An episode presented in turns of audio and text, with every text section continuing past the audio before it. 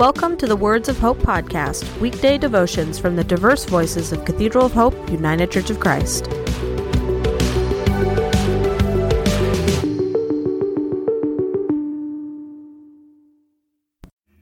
The devotion for today, Monday, December 4th, 2023, was written by Jonathon McClellan and is narrated by Larry Carter. Today's words of inspiration come from John 16, verse 33. I have said these things to you, that in me you may have peace. In the world you will have tribulation, but take heart. I have overcome the world. Hear today's words of hope. Inner peace. Peace is quiet and not loud, still and not in a hurry, surrendered and not struggling, and simply is without trying to be. Imagine a secret garden that grew without anyone ever helping it.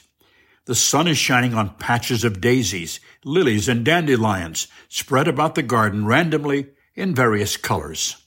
A small stream stretches the length of the garden, flowing in the direction of a great mountain in the distance. Throughout the garden are many apple trees in season with both red and green apples. Finally, the grass is soft and long, and bows as the wind dances through the garden. Conversely, chaos is loud and not quiet, in a hurry and not still, struggling and not surrendered, and trying to be, but it is not there yet. Imagine a storm raging at sea and being caught trying to sail through it. Thunder is booming while lightning is striking. The wind is fighting against everything in its path.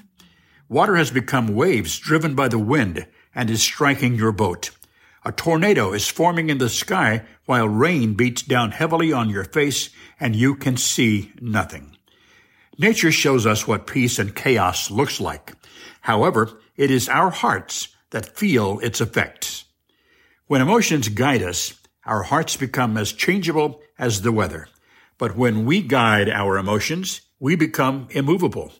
There is peace even on cloudy days in a heart that is quiet, still, surrendered, and simply is without trying to be. Grow a garden in the sanctuary of your heart and fill it with all the things that bring you joy. Take care of it and never neglect it. Your peace of mind depends on how well you maintain your garden. The storm that rages on the outside does not reach the peace that you keep on the inside. That is what the ancients called inner peace. Let us pray. Spirit of peace, guide and guard our hearts so that we may find, keep, and be at peace. Amen.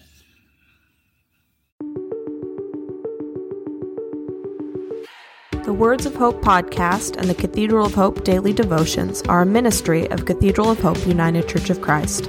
To support this ministry, please subscribe to and share this podcast, follow us on social media, and donate through our website at cathedralofhope.com/give.